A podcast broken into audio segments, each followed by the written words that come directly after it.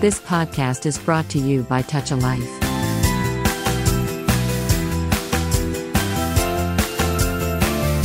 Welcome to Happy Homes and Gardens. I'm your host. My name is Daphne Royce. I am a real estate broker, architecture, and interior designer. Everyone looks for a job after college, but not everyone is lucky enough to find their dream job. Emblem Search helps you achieve your job goals. Let's welcome Ben Lewis, who is the founder of Emblem Search, to share his insights. Welcome, Ben. Thanks, Daphne. Appreciate you having me. Please tell us who you are and what Emblem Search does. Yeah, at the core, I'm a recruiter. I've been in it for about 6 years now, and recently, about a month ago, started my own candidate search practice. I guess the best way to think about me is a headhunter. So I find very specific people on behalf of companies, typically within software and other tech. Most of those companies being early to growth stage organizations, most of those also being VC backed.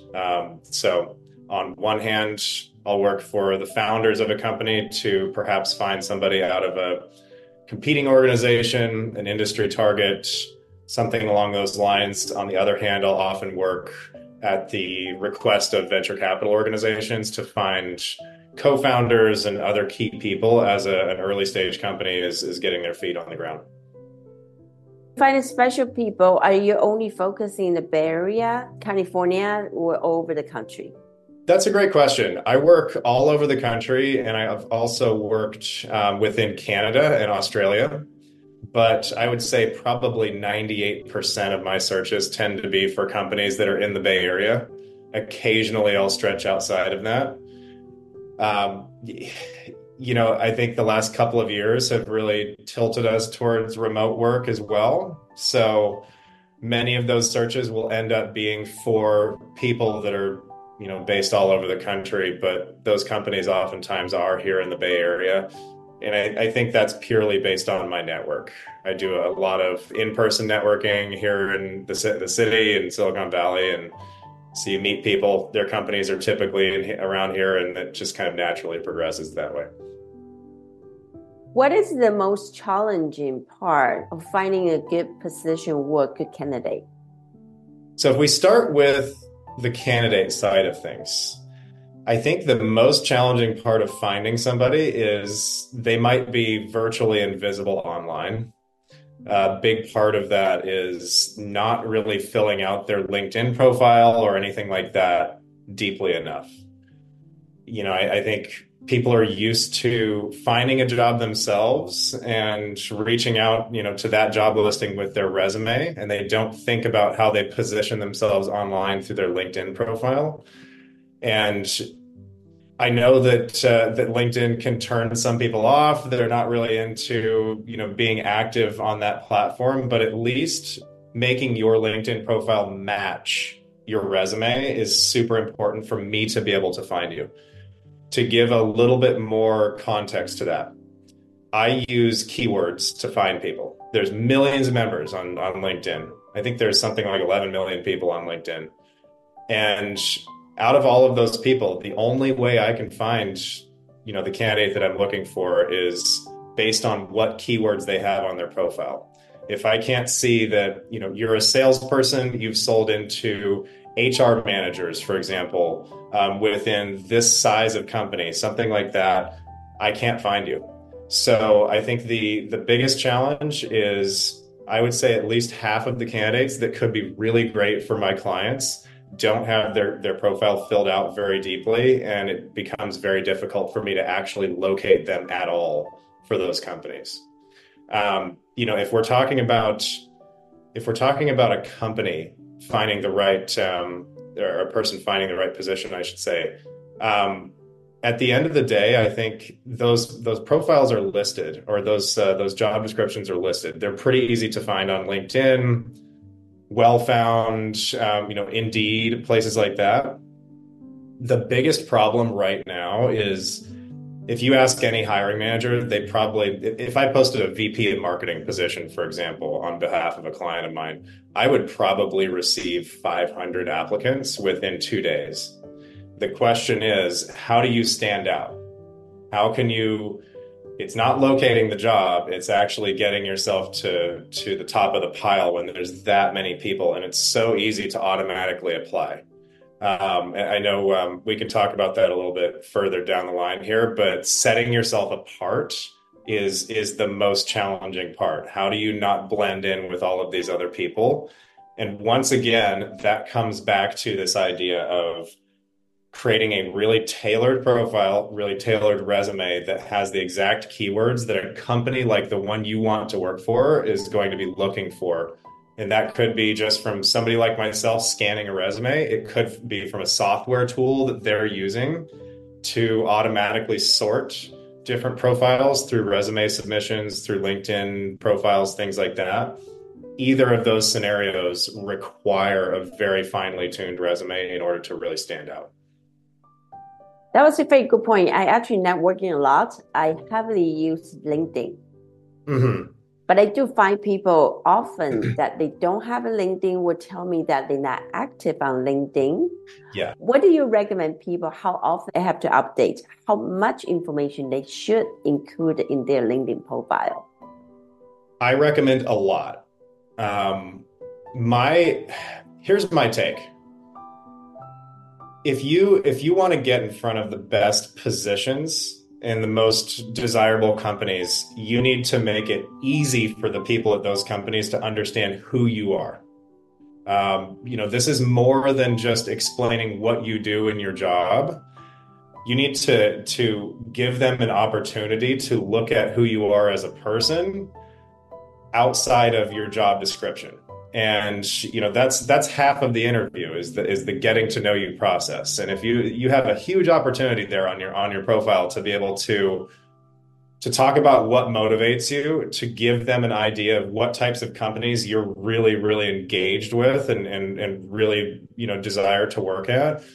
And so I recommend putting a lot on your LinkedIn profile. I think for your about section, it's a really good idea to talk about what areas you're passionate about from a business perspective. That could be industries, that could be reaching a certain customer base if you're in sales or marketing, something like that. Your about section should really have a solid couple of paragraphs in there that talk about what your mission is, where you're looking to be, what really gets you motivated, and then maybe a little bit about yourself. Under your job section, that should look like your resume. Each of those companies should have a kind of a warm up in terms of, where things were at when you joined, what the context of that company's growth was during the period of time you were there, and then go down and really zoom in on what you were responsible for delivering while you were there. I think that should get as detailed as key performance metrics that you were responsible for. That's super important. Not a lot of people put those really fine details. I think that's important on LinkedIn. Folks think that you should leave that off of LinkedIn and only put it on your resume. I don't agree with that. If I'm on LinkedIn, I know how to do a keyword search and find when a salesperson is discussing what percentage they were to quota. And if you're putting that right up there, and it's very obvious to me, It's so much easier for me to find you. And it's also very clear to me that you're happy to talk about your performance.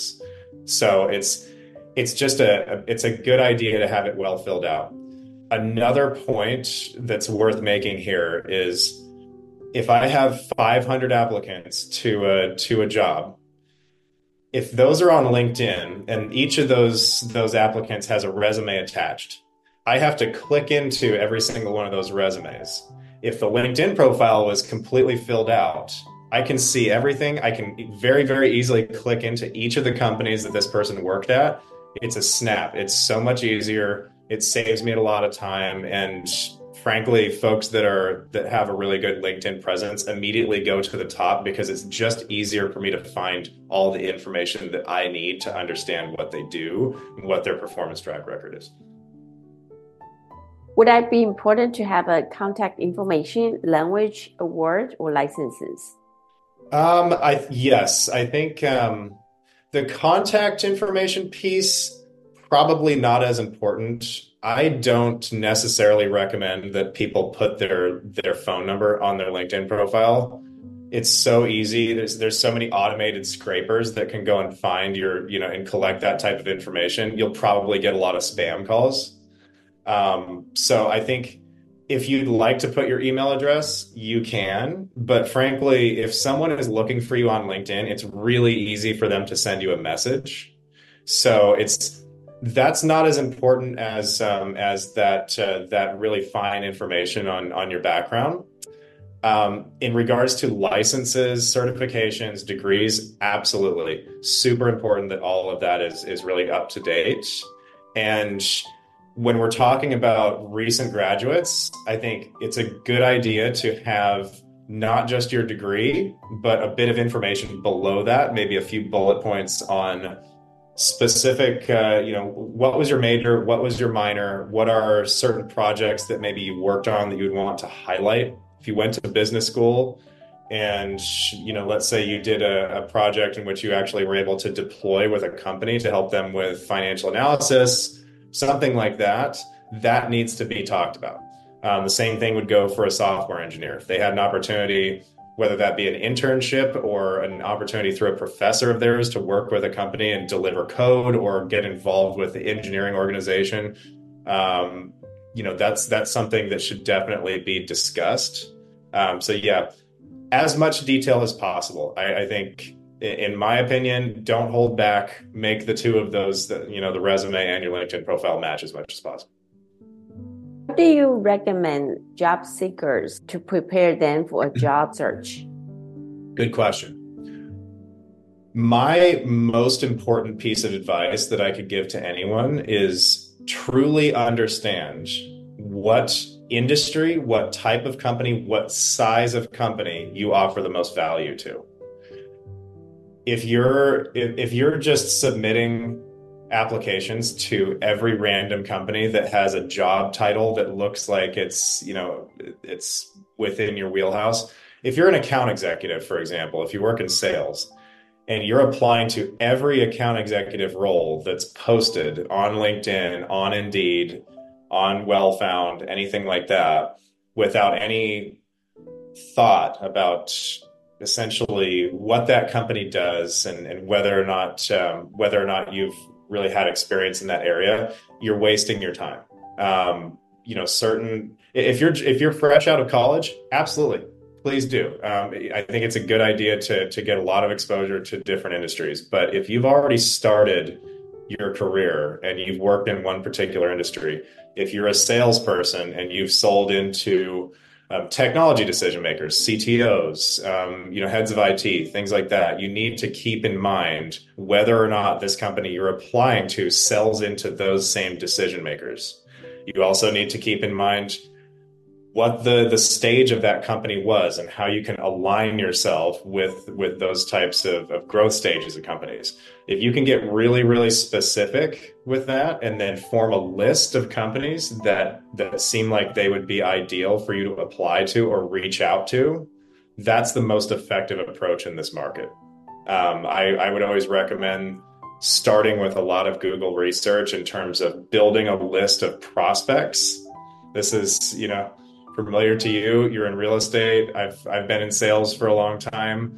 Selling yourself is as much of a sales job as anything else. It's really important to actually build a list of companies that you feel like you'd be able to offer a lot of value to. Understand very deeply how you offer value to those companies and make sure that your resume, your LinkedIn profile, and your outreach to those companies clearly is aligned with that value that you can provide, and you will automatically stand out from everybody else. Because I guarantee you that 98% of people who are in that applicant pool are not doing that. Where are the good places to looking for job postings? I primarily am on LinkedIn, but I know that another really good site that I've seen great activity from is called WellFound. That used to be called AngelList, and it's a job board. They've also got a bunch of other cool features, a great newsletter for early stage startup news and things like that. But they have excellent job listings for very early stage companies. If you're, really excited about, let's say, seed stage and Series A companies, that's a great place to get in front of some good job listings. And those are across a pretty wide range of different career fields. Could be sales, marketing, engineering, product, accounting and finance, you name it. If you're an engineer, a really good place to go is also Stack Overflow. I've definitely seen some good listings out of that site. And another thing that's nice about them is you're only allowed to post on Stack Overflow if you are the company versus a recruiter like me. So I think a lot of people will get direct access and really understand who is hiring through a website like that. But as I said, they're only technical. You're not going to find any sales jobs on Stack Overflow. Now we know where to look for a job. How can the cover letter and also resume stand out? Good question. I think to bring this back to that focus on, the companies that you really understand where you deliver value to, your resume needs to speak to your accomplishments within those specific industries. Simply talking about if you're a salesperson or a marketing person, simply talking about how you've met your quota, responsibilities, things like that, without discussing specific contributions into a certain industry, who you've sold to, what the stage of that company that you've worked in has been at, what that growth has looked like. You're only giving half of the picture. So my recommendation is, there's a couple of pieces here. First of all, I think it's really important for a person to discuss the stage that the company was at and give some background context. If you joined as employee number 100 in a startup, that's very different in terms of what your experience and what your contribution has been than if you joined as employee number 1,000. And hiring managers need to be able to see that very easily. You should be making it as easy on them as possible to understand, what that background context is, what types of growth, growing pains, key milestones and things like that within that company's expansion have you been a part of? The next piece that's really important here is getting as granular as possible with performance information and other, let's say, deliverables. What key outcomes have you driven? The best way to think about this is quantitative rather than qualitative. How do you, instead of talking about, if you have a sales resume, talk less about vague statements about how you successfully sold a large deal into a leading HR software provider or into a healthcare system. You need to say was responsible for leading and closing a $6 million deal into Athena Health, with these specific stakeholders being the primary people that you reached out to. You need to get as specific as possible. The vague language on resumes is the number one thing that gets them disregarded. And the same thing goes for the cover letter. I think a long cover letter it's not going to get read. It needs to be short. It needs to be concise. I don't think that a letter is even the best word for it now, because the best way to approach this is perhaps to have 3 introductory sentences on who you are, what motivates you, and why you think you'd be a great fit for this company. That should be typically, I'm a great performer. I have experience selling into the same customer that you do. And maybe something about yourself that's interesting that they might not know. And then let's say 3 or 4 bullet points below that are very clear and concise, that talk about your performance, why you'd be a great fit for this company, and that's it. The 3 paragraphs, people just don't have time to read that much when job postings are getting so many applications right now. The next piece that's worth discussing here is the cover letter's purpose, at least in my line of work, is not to attach to your resume necessarily, but to use as a tool to reach out to hiring managers proactively. If you want to get the best interviews with the best companies nowadays, it's really worth it to go out on LinkedIn and find the hiring manager of that particular role that's been posted. Oftentimes that means using LinkedIn Premium. It's $50. They have a free trial for a month. It's worth doing. Guarantee you it's a very valuable tool. And reach out to those people and shoot them a quick note. Shoot them an in-mail, just letting them know, hey, I applied to this position. I know you have 400 other applicants. Wanted to make sure that you noticed me here. Here's why I'd be an excellent fit for this based on my experience in XYZ industry. Bullet point, bullet point, bullet point. Thank you for your consideration. That's it. The cover letter is your sales letter, in my opinion. It's there's way too many applicants flying around these days for a hiring manager to reasonably be able to read every single cover letter. Do you know the percentage people will get called back for the interview? And also, do they still do an in-person interview now? It's a great question. Most first-round interviews are always going to be Zoom. Percentages of callbacks are very low these days compared to what they used to be. It's when I say that I'll get 500 applicants for a role in 2 days, I mean it. It's just there's so many people that are flowing in. It's just not reasonably possible for me to actually get back to every single one of those people with a personalized message versus, you know, an automated email saying, hey, thank you for your submission, but we're going with other candidates. So, you know, here's another piece of information that's worth highlighting. I think going back to what I was saying before about reaching out to the hiring manager directly.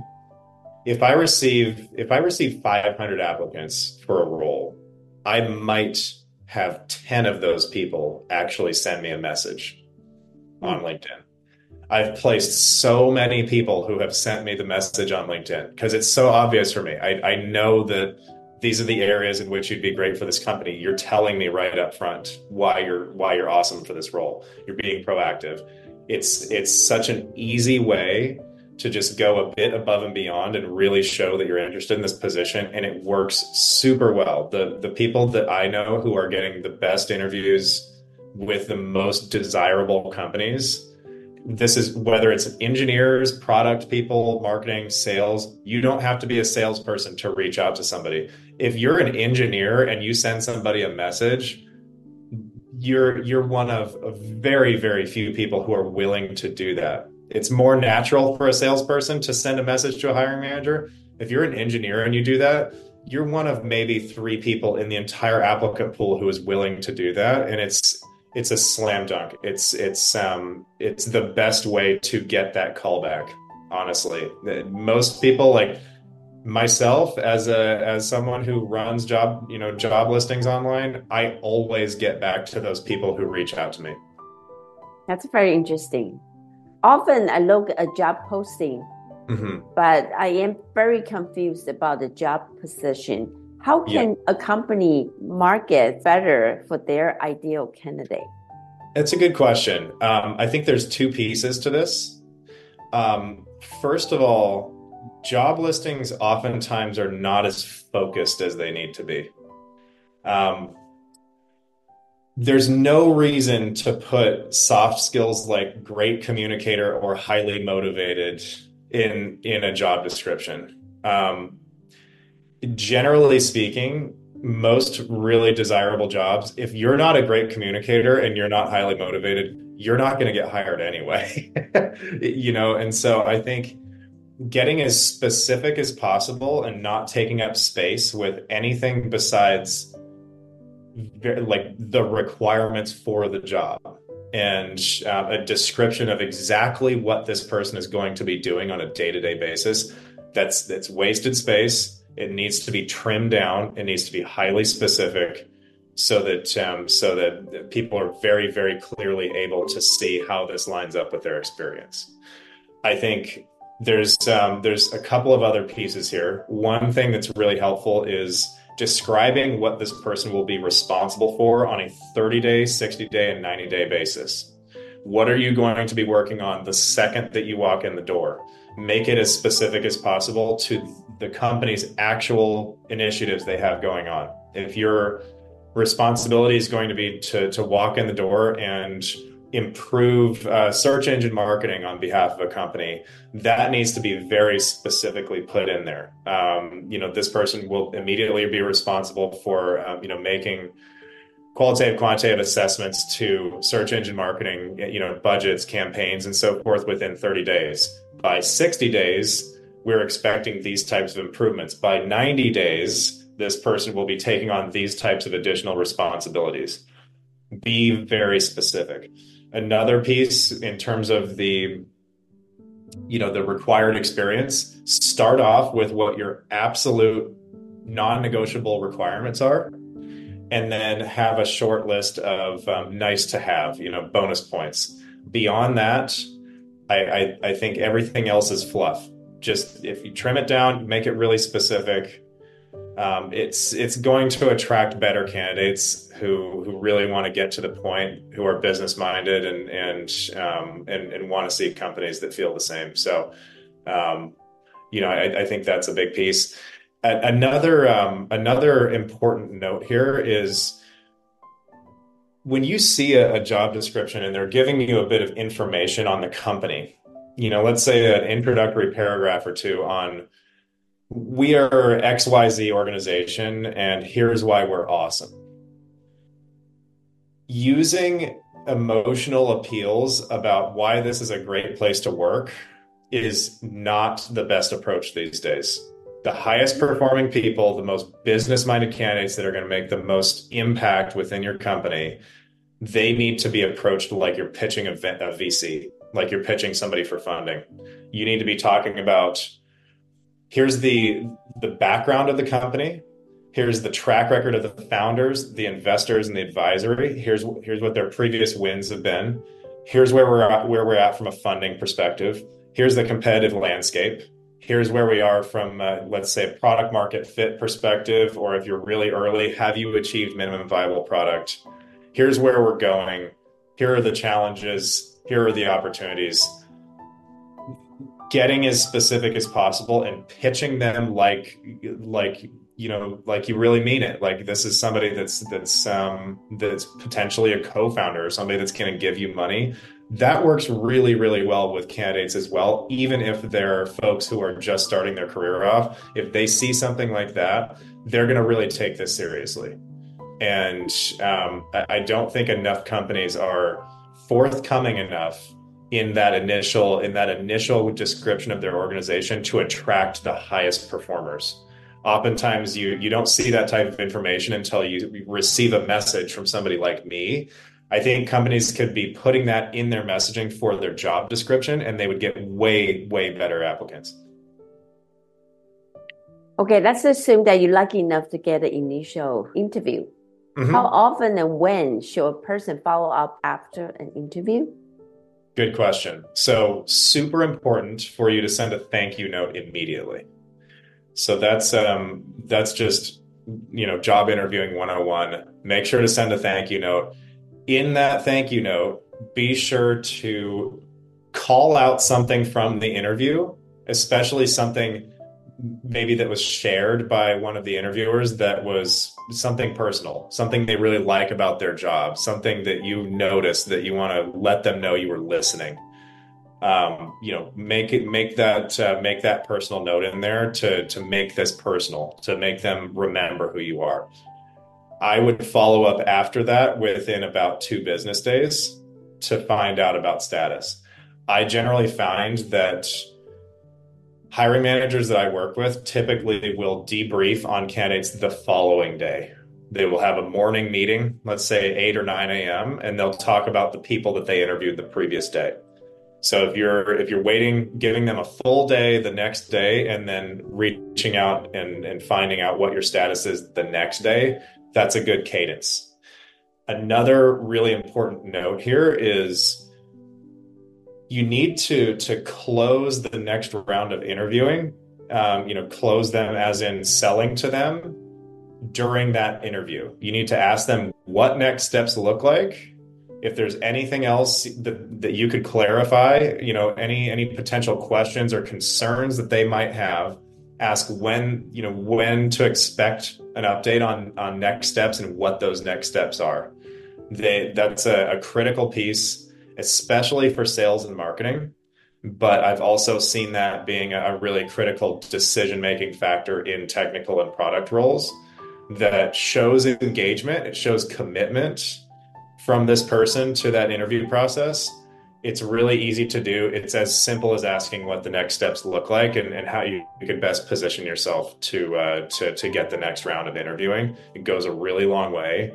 And I've actually seen hiring managers that pass one candidate versus another just based on whether or not they ask those questions during the interview. Wow.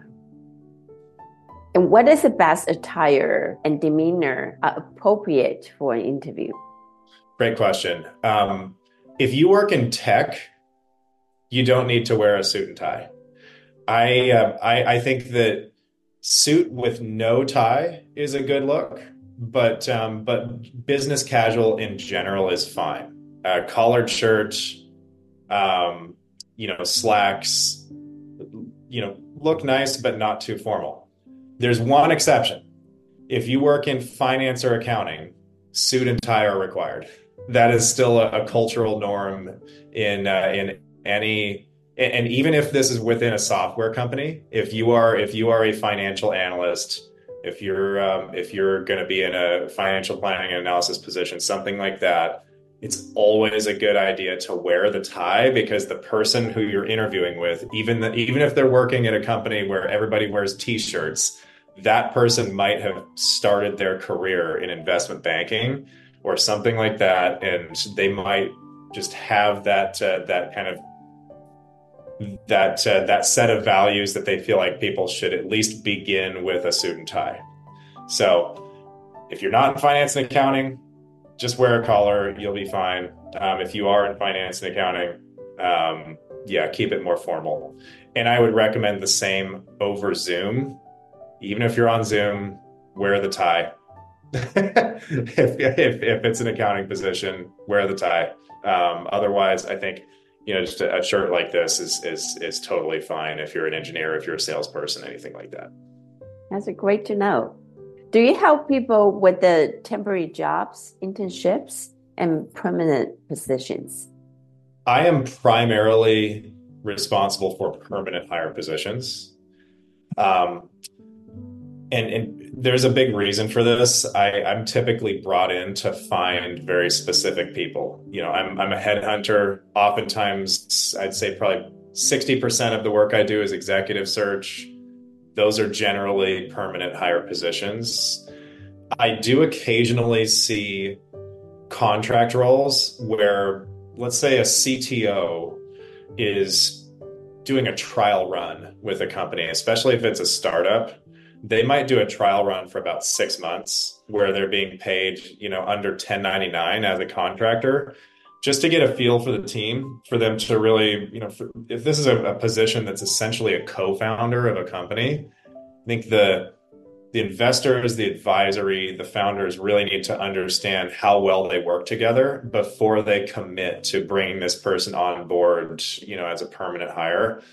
And I actually find that especially if you're a C-level executive and you're looking for new roles and getting kind of proactive in the market, a really, really good place to start is in a fractional capacity. So you're working maybe 20 hours a week, you're working under 1099, and that gives you a chance to feel them out, see where the company is at personality-wise and kind of uncover any skeletons that might be in their closet, and they'll be doing the same for you. Works really well for everybody. But in terms of where most of my work is done, 99.9% is permanent. Have you ever run into people who want to change their careers? Happens all the time. Yeah, I think, the best advice that I've been able to give people, let's say if you are in sales and you want to get into marketing or something like that, or maybe you're in consulting and you want to get into a software company instead of being on the services side of that, my advice is always to find common ground. If you're in consulting and you're selling to large healthcare organizations, for example, let's say you're at PwC, you're selling consulting engagements for large healthcare organizations to sell them software implementation and professional services afterwards. The best type of company for you to attempt to go into in terms of, a career change going into software is a health tech company, a company that also sells software to healthcare organizations. It's a really easy transition.